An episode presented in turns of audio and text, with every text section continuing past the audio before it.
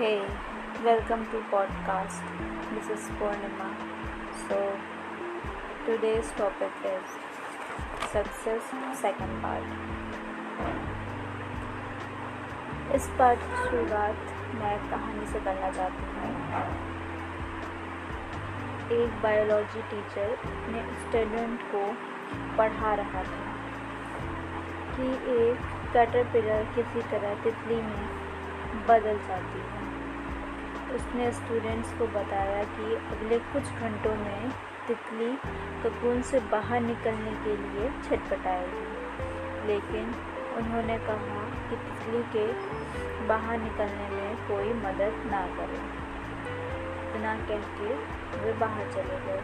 Students जिस बात का इंतज़ार कर रहे थे, वे वही हुआ।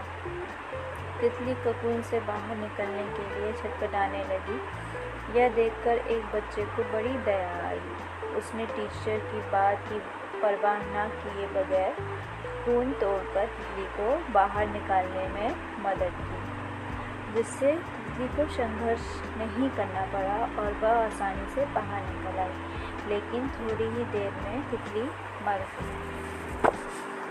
जब टीचर लौटे तो उन्हें पूरी घटना बताई गई। टीचर ने उस बच्चे को समझाया कि उसने तितली की मदद करने के बजाय उसे मार दिया, क्योंकि कुदरत का यह उसूल है कि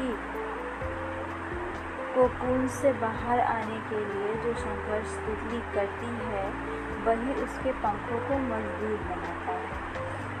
बच्चे ने उसका संघर्ष छीन लिया, इससे तितली मर गई।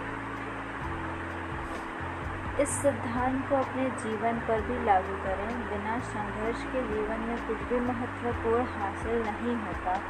हम ना चाहते हुए भी अपने प्रियजनों को नुकसान पहुंचाते हैं, क्योंकि हम संघर्ष से जो शक्ति मिलती है, उन्हें उसे महसूस करने देना चाहिए।